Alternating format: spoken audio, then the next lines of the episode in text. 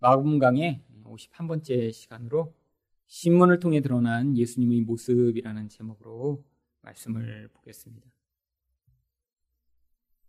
예수님은 자신이 예루살렘에 가시면 고난을 당하고 십자가에 죽으실 것이라는 사실을 미리 제자들에게 알려주셨습니다. 마가복음 10장 33절 말씀을 보시면 보라 우리가 예루살렘에 올라가노니 인자가 대제사장들과 서기관들에게 넘겨짐에 그들이 죽이기로 결의하고 예루살렘에 올라가시기 전부터 앞으로 어떤 일이 벌어질 것임을 이미 다 알고 계셨다라고 하는 것입니다. 사람들이 예수님을 자기 뜻대로 잡고 신문하고 죽인 것이 아니라 하나님의 계획 안에 이 모든 것들이 존재하고 있었음을 보여주고 있는 것입니다. 하나님이 이 모든 상황들을 다 미리 아셨는데 그러면 왜 이 모든 상황들이 벌어지도록 이렇게 허용하신 것일까요? 하나님이 이 모든 것들을 지금 주관하고 계시며 이 모든 과정을 통해 이 예수님이 누구신가를 드러내시고자 한 것입니다. 그렇다면 공유의 신문을 통해 예수님의 어떠한 모습이 드러났나요? 첫 번째로 예수님이 무죄이심이 드러났습니다. 53절 상반절 말씀을 보겠습니다. 그들이 예수를 끌고 대제사장에게로 가니 여기 나오는 이 대제사장은 가야바라고 하는 인물입니다. AD 18년부터 36년까지 대제사장을 했던 인물인데요. 단순히 대제사장한테만 끌고 간 것이 아니라 53절 하반절을 보시면 대제사장들과 장로들과 서기관들이 다 모이더라. 대제사장들과 온 공회가 그곳에 있었다라고 이야기를 합니다. 여기 왜 대제사장은 한 명이 나오는데 대제사장들이라고 표현하냐면 이 가야바 이전에 안나스라고 하는 이전 대제사장도 여기에 합쳐서 같이 있었기 때문이죠. 그런데 열려있는 이 대제사장과 또 장로들과 서기관들이 모여 있는 이 모임을 공회라고 이야기를 합니다. 이 공회는 사내들인 공의회를 의미하는 것입니다. 예루살렘에는 대제사장 한 명과 또 그 위에 70명의 이런 위원들이 모여서 위원회를 조직하고 있었는데 그 이름을 사내들인 공의회라고 불렀습니다. 이들은 예루살렘에 있었던 다양한 사건들에 대한 이 종교적인 재판을 하는 종교 회의였습니다. 그런데 원래 이 사내들인 공회는 밤에 모이지 않고 낮에 모이게 되었는데 이들이 지금 예수님을 신문하기 위해 이런 불법한 집회를 하고 있음을 이곳에 보여주고 있는 것입니다. 근데 이들이 모여서 55절 하반절에 보시면 어떤 결론에 이르렀냐면 55절 하반절과 56절 말씀을 보시면 예수를 죽이려고 그를 칠 증거를 찾되 얻지 못하니 이는 예수를 쳐서 거짓 증언한 자가 많으나 그 증언이 서로 일치하지 못함이라. 이들이 모여서 계속 이렇다 저렇다 이야기를 하고 있지만 지금 예수님이 정확히 어떠한 죄를 저지르셨는지에 대해서 그들이 명확한 증거를 내놓고 있지 않다라고 하는 것입니다. 이들은 지금 예수님을 죽이려고 모인 자들입니다. 근데 이들 스스로가 예수님이 지금 죄가 없으시다라고 하는 사실을 그들의 신문과 증언을 통해 증거하고 있는 것이죠. 성경은 아주 자세하게 예수님이 죄가 없으신 분이라는 사실을 자꾸 증거하고자 합니다.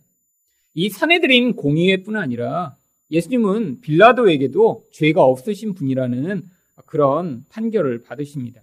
누가복음 23장 22절 말씀입니다. 빌라도가 세 번째 말하되 이 사람이 무슨 악한 일을 하였느냐? 나는 그에게서 죽일 죄를 찾지 못하였나니 때려서 놓으리라. 아니, 종교 재판하는 사람들이 모여서도 죄를 찾지 못했을 뿐 아니라 당시에 이들을 관할하고 있던 로마의 이런 지도자인 빌라도도 예수님이 죄가 있다라고 하는 사실을 발견하지 못합니다. 종교적으로도 정치적으로도 예수님이 무죄의심이 지금 증거되고 있는 것이죠. 그뿐 아닙니다. 예수님과 함께 십자가에 매달렸던 그런 죄인인 강도조차도 예수님이 무죄의심을 증거합니다. 누가복음 23장 41절 말씀을 보시면 그 강도 중에 한 사람이 이렇게 고백하는데요. 이 사람이 행한 것은 옳지 않은 것이 없느니라. 아니, 왜 성경이 이렇게 지금 예수님이 죄가 없다는 사실을 반복해서 이야기하고 있는 것인가요? 이것은 바로 예수님이 죄인들을 구하러 오신 분이심을 보여주기 위한 것입니다. 죄가 없는 분이 바로 그 죄인들을 위해 죄를 대신하여 전가하시고 죽으셔야 바로 죄인들이 살아날 길이 열리는 것이죠. 그래서 베드로전서 3장 18절은 이렇게 이야기합니다. 그리스도께서도 단번에 죄를 위하여 죽으사 의인으로서 불의한 자를 대신하셨으니 이는 우리를 하나님 앞으로 인도하려 하심이라. 우리가 하나님한테 가지 않으면 우리는 살 길이 없습니다. 인간이라는 존재는 원래 하나님과 관계를 맺어서 하나님이 주시는 그 생명을 얻어야 살도록 원래 만들어져 있는 존재예요. 그런데 하나님으로부터 생명을 얻을 수 없는 그런 죄가 인생 가운데 찾아오면서 하나님과의 관계가 끊어진 것입니다. 마치 수돗물이 수도관으로부터 수돗물을 받아야 수도물이 나오는데 그 수도꼭지가 중간에 수도관이 깨져서 더 이상 물이 흘러오지 않는 것 같은 상태가 된 것이죠. 우리는 그래서 생명이 없기 때문에 이 땅에서 이렇게 고통하게 된 것입니다. 돈이 없거나 몸이 약하거나 혹은 내 주변에 이상한 사람들이 있기 때문에 우리가 그렇게 고통하는 것이 아니라 우리 안에 있는 죄가 우리를 이렇게 고통하게 만드는 것이고요. 다른 말로 이야기하면 죄 때문에 하나님의 생명을 받고 있지 못하기 때문에 우리 안에 이렇게 큰 고통이 찾아오고 있는 것입니다. 그래서 예수님이 바로 이 죄인들을 위해 이 땅에 오신 것이세요. 죄인을 위해 그 의로운 분이 대신하여 십자가에 달려 죽으시고 그분이 의를 우리에게 전가하신 것을 우리가 믿을 때 우리가 의롭다라고 하는 칭의를 받게 돼요. 그런 의로운 자만이 누릴 수 있는 하나님과의 관계의 회복이 가능해지는 것입니다.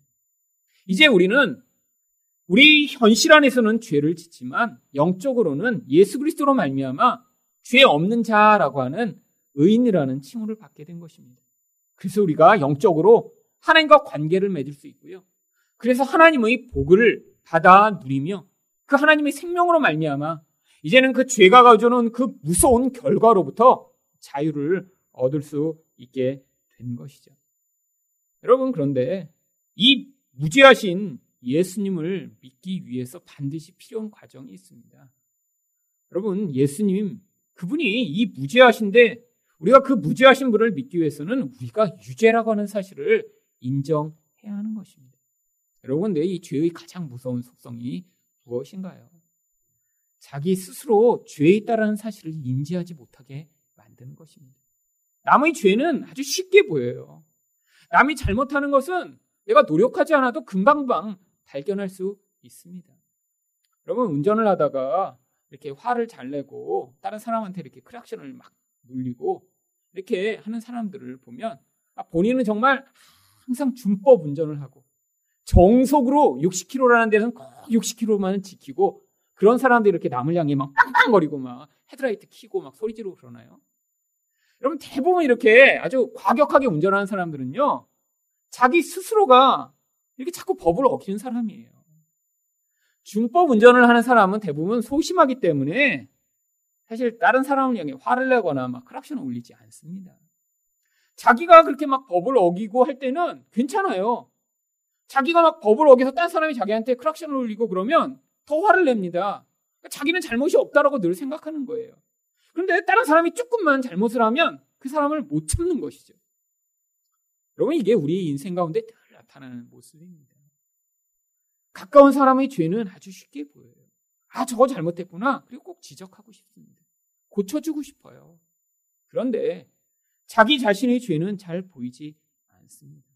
다른 사람에 대한 비방과 판단을 하는 사람들을 한번 보세요. 정말 온전한 사람이, 흠이 없는 사람이 저 사람은 저게 잘못했어. 저 사람은 저게 나빠라고 이야기를 하나요?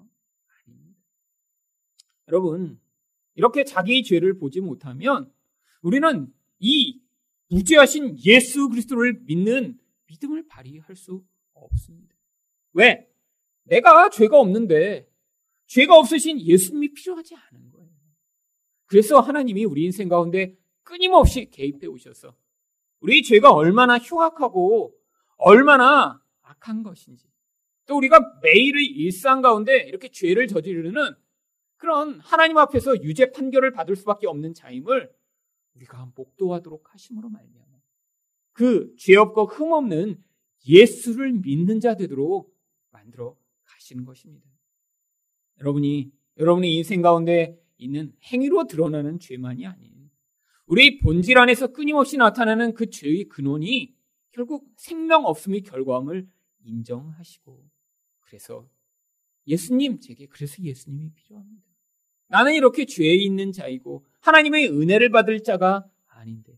오늘도 제게 은혜를 베푸셔서 나를 위해 그 무지하신 분이 죽으심으로 말미암아 제가 얻게 된 이 생명을 의존하는 자 되게 하여 주시옵소서라는 그런 고백을 하실 때 여러분이 바로 그 하나님의 생명을 더 풍성하게 누리시며 바로 그 무지하신 예수님이 우리를 위해 죽으신 그 효력을 이 땅 가운데 더 풍성하게 누리실 수 있는 것입니다. 두 번째로 공유의 신문을 통해 예수님의 어떤 모습이 드러났나요? 예수님이 참 성전이심이 드러났습니다. 사람들은 예수님을 고발하기 위해 이런저런 고발을 하다가 57절부터 59절까지 예수님이 성전을 허무시겠다라고 이야기하신 그 이야기를 기억해내 예수님을 공격합니다. 어떤 사람들이 일어나 예수를 쳐서 거짓 증언하여 이르되 우리가 그의 말을 들으니 손으로 지은 이 성전을 내가 헐고 손으로 짓지 아니한 다른 성전을 사흘 동안에 지으리라 하더라 하되 그 증언도 서로 일치하지 않더라. 예수님께서 성전을 헐고 지으시겠다고 말씀하셨습니다. 요한복음 2장 19절 말씀을 보시면 예수께서 대답하여 이르시되 너희가 이 성전을 헐라 내가 사흘 동안에 일으키 그런데 예수님이 이렇게 말씀하셔서 사람들이 그걸 가지고 고발하는데 왜 그것을 거짓 증언이라고 이야기하고 있는 것일까요? 지금 예수님이 성전을 헐라라고 이야기하신 것은 이 유대인들이 자기의 보물이며 자기 가장 가치 있는 것으로 여기는 바로 그 눈에 보이는 건물을 이야기하신 것이 아니기 때문입니다. 요한복음 2장 21절을 보시면 예수님이 어떤 성전을 말씀하셨는지 이렇게 이야기합니다. 그러나 예수는 성전된 자기 육체를 가르쳐 말씀하신 것이라. 예수님은 바로 내가 성전이다. 이 성전을 헐면 바로 이 성전이 다시 지어질 것이다 라고 말씀하신 것인데 사람들은 그걸 오해해서 야 우리가 이렇게 귀중히 여기는 그 성전을 헐라고? 라고 예수님을 지금 고발하고 있는 것이죠. 그래서 이것을 거짓 증언이라고 성경이 이야기하고 있는 것입니다. 바로 이것을 통해 그런데 우리 예수님이 참 성전이심이 지금 증거되고 있는 것입니다. 성전이라는 게 무엇인가요? 우리가 이렇게 모여서 예배드리는 장소가 성전이 아닙니다.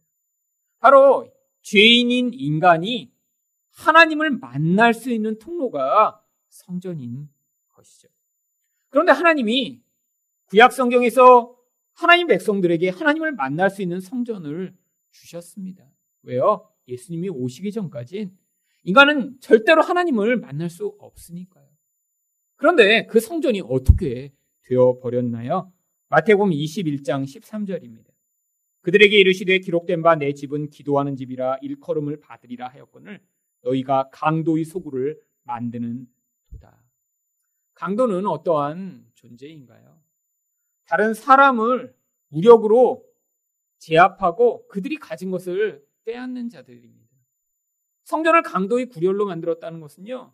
이렇게 다른 사람이 가진 물질과 시간과 에너지와 모든 좋은 것을 빼앗기 위해 종교 지도자들이 종교라고 하는 이 권력을 가지고 다른 사람을 학대하고 모욕하고 그들이 가진 것을 빼앗고 있는 그 현실을 이야기하는 거예요.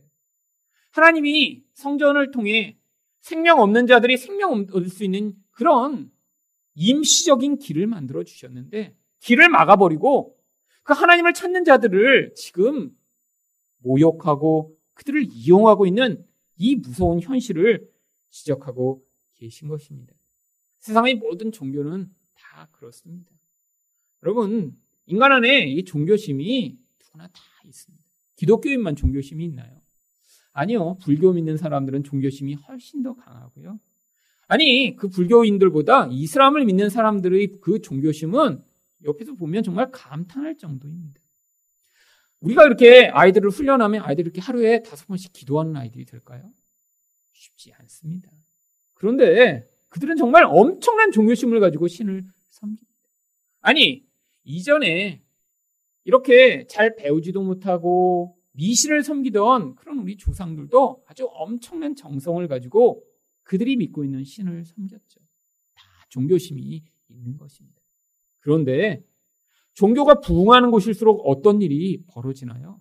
모두 다 타락하게 됩니다. 누구 때문에 타락하나요? 그렇게 종교를 열심히 추구하는 그런 사람들 때문에 타락하는 게 아니라 그 종교를 통해 힘과 권력과 또한 이익을 얻는다는 것을 발견한 그런 종교 지도자들을 통해서 종교가 타락하는 것입니다. 여러분, 이 세상에 가지는 이 사람들의 그 생명을 추구하는 그 갈망을 이용해 이렇게 장사를 해먹는 이 일이 유대교, 바로 하나님이 성전을 주신 그 자리에서도 벌어지고 있었던 것이죠. 근데 더 이상 그럴 필요가 없다라는 거예요. 그래서 요한복음 1장 14절에 이렇게 이야기합니다. 말씀이 육신이 되어 우리 가운데 거하시네. 바로 이제는 우리 가운데 그 생명의 길이 되신 예수님이 오셔서 함께 거하신다라고 하는 것이죠. 근데 여기 거하다라고 하는 단어가 바로 구약 성경에서 성막을 이야기할 때 사용하던 동일한 단어입니다. 거하다라고 하는 스케노라고 하는 이 헬라어는 성막을 이야기하는 스케네를 번역한 것입니다. 출애굽기 40장 34절을 보시면 구름이 회막에 덮이고 여호와의 영광이 성막에 충만하니 성전이 지어지기 전에 이렇게 임시적인 성막을 만들고 그곳에 하나님이 임재하신 거예요. 하나님이 오셨으면 어떻게 할 수 있나요? 여호와의 영광이 그곳에 가득해서 바로 사람들이 아 하나님이 저곳에 계시구나. 우리가 저곳을 바라고 저곳에 나아가면 그 하나님으로부터 말미암아 생명과 복을 얻을 수 있구나라는 사실을 알도록 그곳에 오신 것입니다. 그런데 이 성막이 무엇으로 바뀌었나요? 열왕기상 8장 11절입니다. 제사장이 그 구름으로 말미암아 능히 서서 섬기지 못하였으니 이는 여호와의 영광이 여호와의 성전에 가득하며 솔로몬이 성전을 지었더니 거기에 또 하나님이 임재하십니다. 거기에 하나님의 영광이 막 나타나기 시작해요. 그래서 사람들이 와, 이 성전을 통해 우리에게 하나님이 생명과 복이 부어지는구나라는 것을 알게 하신 것이죠. 그런데 이 모든 것이 무엇이었나요? 다 모형이었습니다. 그래서 요한복음 1장 14절에 아까 우리가 앞부분만 읽었는데 뒷부분에 뭐라고 되어 있습니까? 말씀이 육신이 되어 우리 가운데 거하심에 우리가 그의 영광을 보니 하나님의 독생자의 영광이요.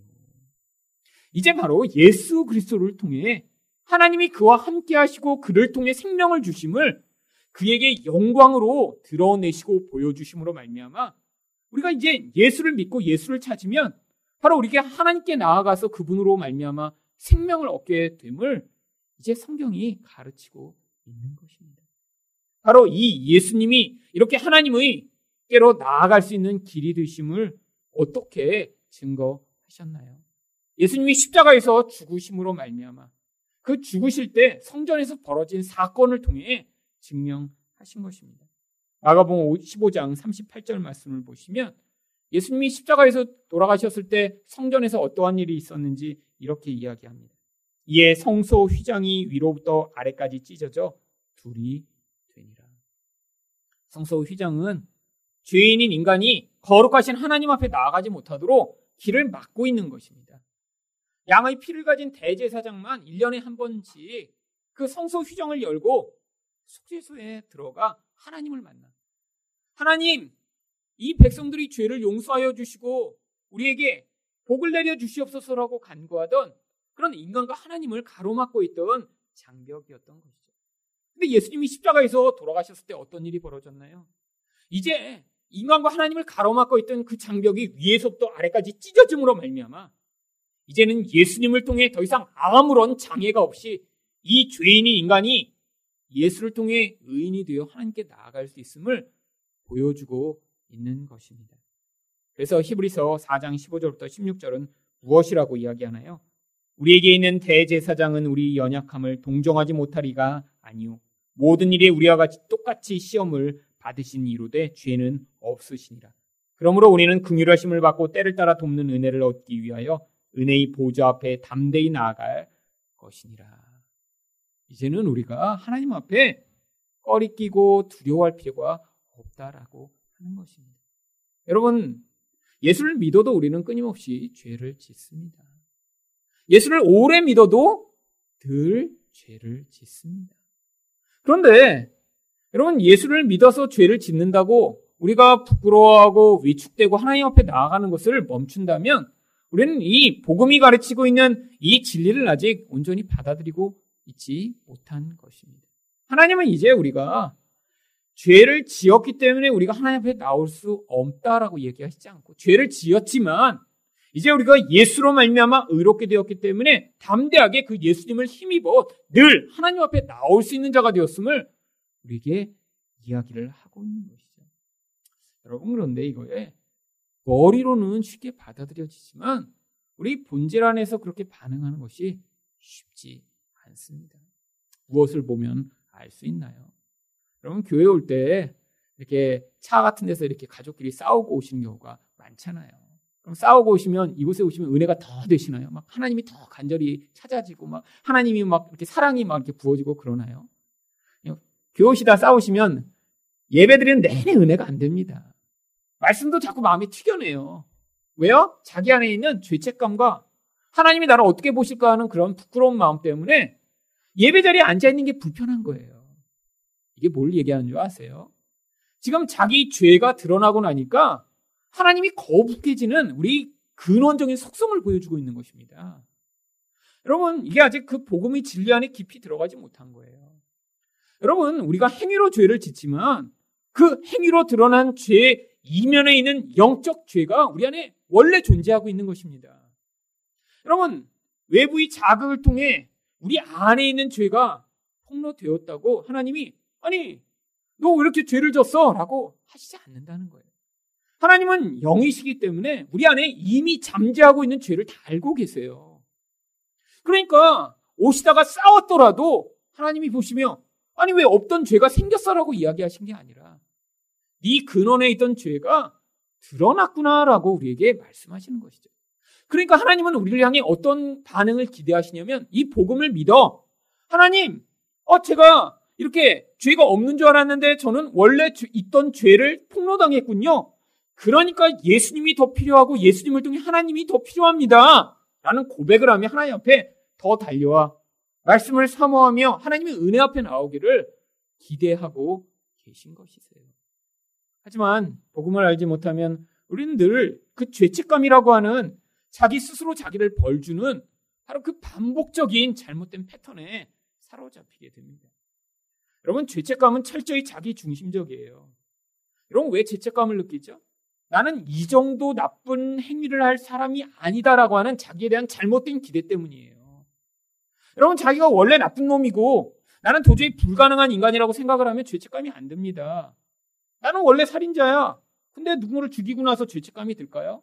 아니에요. 나는 원래 연쇄 살인을 하던 사람인데, 아, 한 명쯤 더 죽여서 그게, 아, 어, 내가 사람을 또 죽였네. 안 그렇죠. 그런데, 여러분, 우리가 언제 죄책감이 드나요?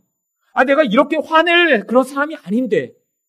그런데 화를 내고 나서 자기 부끄러움이 확 드러나고 나면 그때 죄책감이 드는 거예요. 자기에 대한 잘못된 기대가 자기에게 죄책감을 만들어내는 것입니다. 여러분, 죄책감은 잘못된 거예요. 그것도 자기 중심적 반응인 거예요. 하나님 앞에서 우리가 가져야 할 태도는 그래서 죄책감이 아니라 바로 하나님, 저는 이 근원에서부터 만들어낼 수 있는 나의 결국이 죄밖에 없는 죄인입니다라는 것을 인정하는 죄 인식입니다. 여러분, 죄 인식은 우리를 하나님으로부터 멀어지게 만드는 것이 아니라 바로 그 무지하신 예수 그리스도를 향해 더 간절한 마음을 만들어내는 그런 믿음의 태도를 만들어내게 되어 있는 것이죠. 여러분이 그래서 이 복음을 들으시고 지금 머리로는 알고 계시지만 영적으로는 반응하시지 못하는 그 근원에서 변화가 있으셨으면 교회 오시면서 싸우시면 어떤 반응을 하셔야 돼요? 야, 오늘은 내가 이렇게 죄인이라 하나님의 은혜가 더 사모하고 그 은혜가 내게 더 필요하다는 사실을 가르치고 계시구나라고 생각을 하시고 여기에서 하나님 이 죄인을 받아주시고 하나님이 저를 더 오늘도 불쌍히 여기시는 줄을 믿습니다라는 마음으로 이 자리에 와서 앉으시면 되는 것입니다. 여러분이 그렇게 변하고 계시다면 지금 복음을 받아들이고 계신데 아니 내가 이렇게 싸웠는데 어떻게 예배를 드려? 이런 마음으로 여러분 계시다면 지금 여러분은 아직도 복음을 깨닫고 있지 못하신 것이죠. 그래서 성경이 무엇이라고 얘기합니까? 우리를 긍휼히 여기시는 그 대제사장이신 예수를 힘입어 하나님 앞에 담대하게 나오라라고 권고하고 있는 것입니다. 마지막으로 공유의 신문을 통해 예수님의 어떤 모습이 드러났나요? 하나님의 아들이심이 드러났습니다. 60절 말씀입니다. 대제사장이 가운데 일어서서 예수에게 물어 이르되 너는 아무 대답도 없느냐? 이 사람들이 너를 치는 증거가 어떠하냐 하되 대제사장이 지금 계속 신문하고 있는데 예수님이 61절 상반절 말씀처럼 침묵하고 아무 대답도 아니하시거든. 아니 왜 예수님이 이렇게 묵묵부답이셨을까요? 여러분 지금 대답하기에도 사실 쓸데없는 그러한 거짓 증언과 이런 인신 공격에 예수님이 일일이 답하실 필요가 없었기 때문이죠. 여러분 이것은 그런데 구약에 나온 말씀을 성취하고 계신 것입니다. 이사야 53장 7절 말씀을 보시면 그가 곤욕을 당하여 괴로울 때에도 그의 입을 열지 아니하였으며 마치 도수장으로 끌려가는 어린 양과 털 깎는 자 앞에서 잠잠한 양같이 그의 입을 열지 아니하였도다. 바로 예수님이 이렇게 죄가 없으심에도 불구하고 자기가 죄인인 것처럼 묵묵무답으로 그 모든 것들을 감당하시는 그런 예수님의 모습을 보여주고 있는 것입니다. 저는 이렇게 양을 죽이는 모습을 실제로 본 적은 없는데 양을 죽이는 것을 본 분들이 그러더라고요. 양은 이렇게 주인이 죽이려고 할 때도 반항을 하지 않는다고. 털강대도 그렇게 심하게 반항을 하지 않는다고 그래요. 여러분 집에서 이렇게 개만 목욕시키려고 해도 사실은 심하게 반항합니다. 그것도 이렇게 잘 나중에 길이 들면 가만히 있지만 뭐 하려고 그러면 아주 난리예요. 뭐털 깎는다고요? 그럼 막 깨물고 막 그러죠. 근데 이 양은 그렇지 않은 거예요. 여러분 근데 예수님이 왜 이렇게 묵묵무답이세요? 마치 자기가 죄인인 것처럼 그냥 할 말 없이 계신 모습으로 지금 계신 거예요. 하나님의 뜻에 순종하는 것이죠. 인간이 그에게 지금 더디피고 있는 네가 유죄야라고 하는 그것에 반응하고 계신 것이 아닙니다. 그런데 대제사장이 또 무엇을 물어보나요? 61절 하반절입니다. 대제사장이 다시 물어 이르되 내가 찬송받을 이의 아들 그리스도냐? 여기 나와 있는 이 찬송받을 이는 구약 성경에서 하나님을 의미하는 것입니다. 찬송받을 이의 아들이니까 바로 하나님의 아들인 메시아를 얘기하는 것이죠. 시편 18편 3절을 보시면 내가 찬송받으실 여호와께 아뢰리니 내 원수에게서 구원을 얻으리로다. 하나님이 이렇게 모든 것의 존경과 찬양을 받으시는 분이시라는 것입니다. 그런데 이제까지 묵묵무답이셨던 예수님이 이때는 답을 하십니다. 62절입니다. 예수께서 이르시되 내가 그니라 인자가 권능자의 우편에 앉은 것과 하늘 구름을 타고 오는 것을 너희가 보리라 하시니. 아니, 왜 이제까지 답을 안 하시다가 갑자기 이때는 답을 하신 것일까요? 이제까지는 그냥 계속 신문을 했는데요.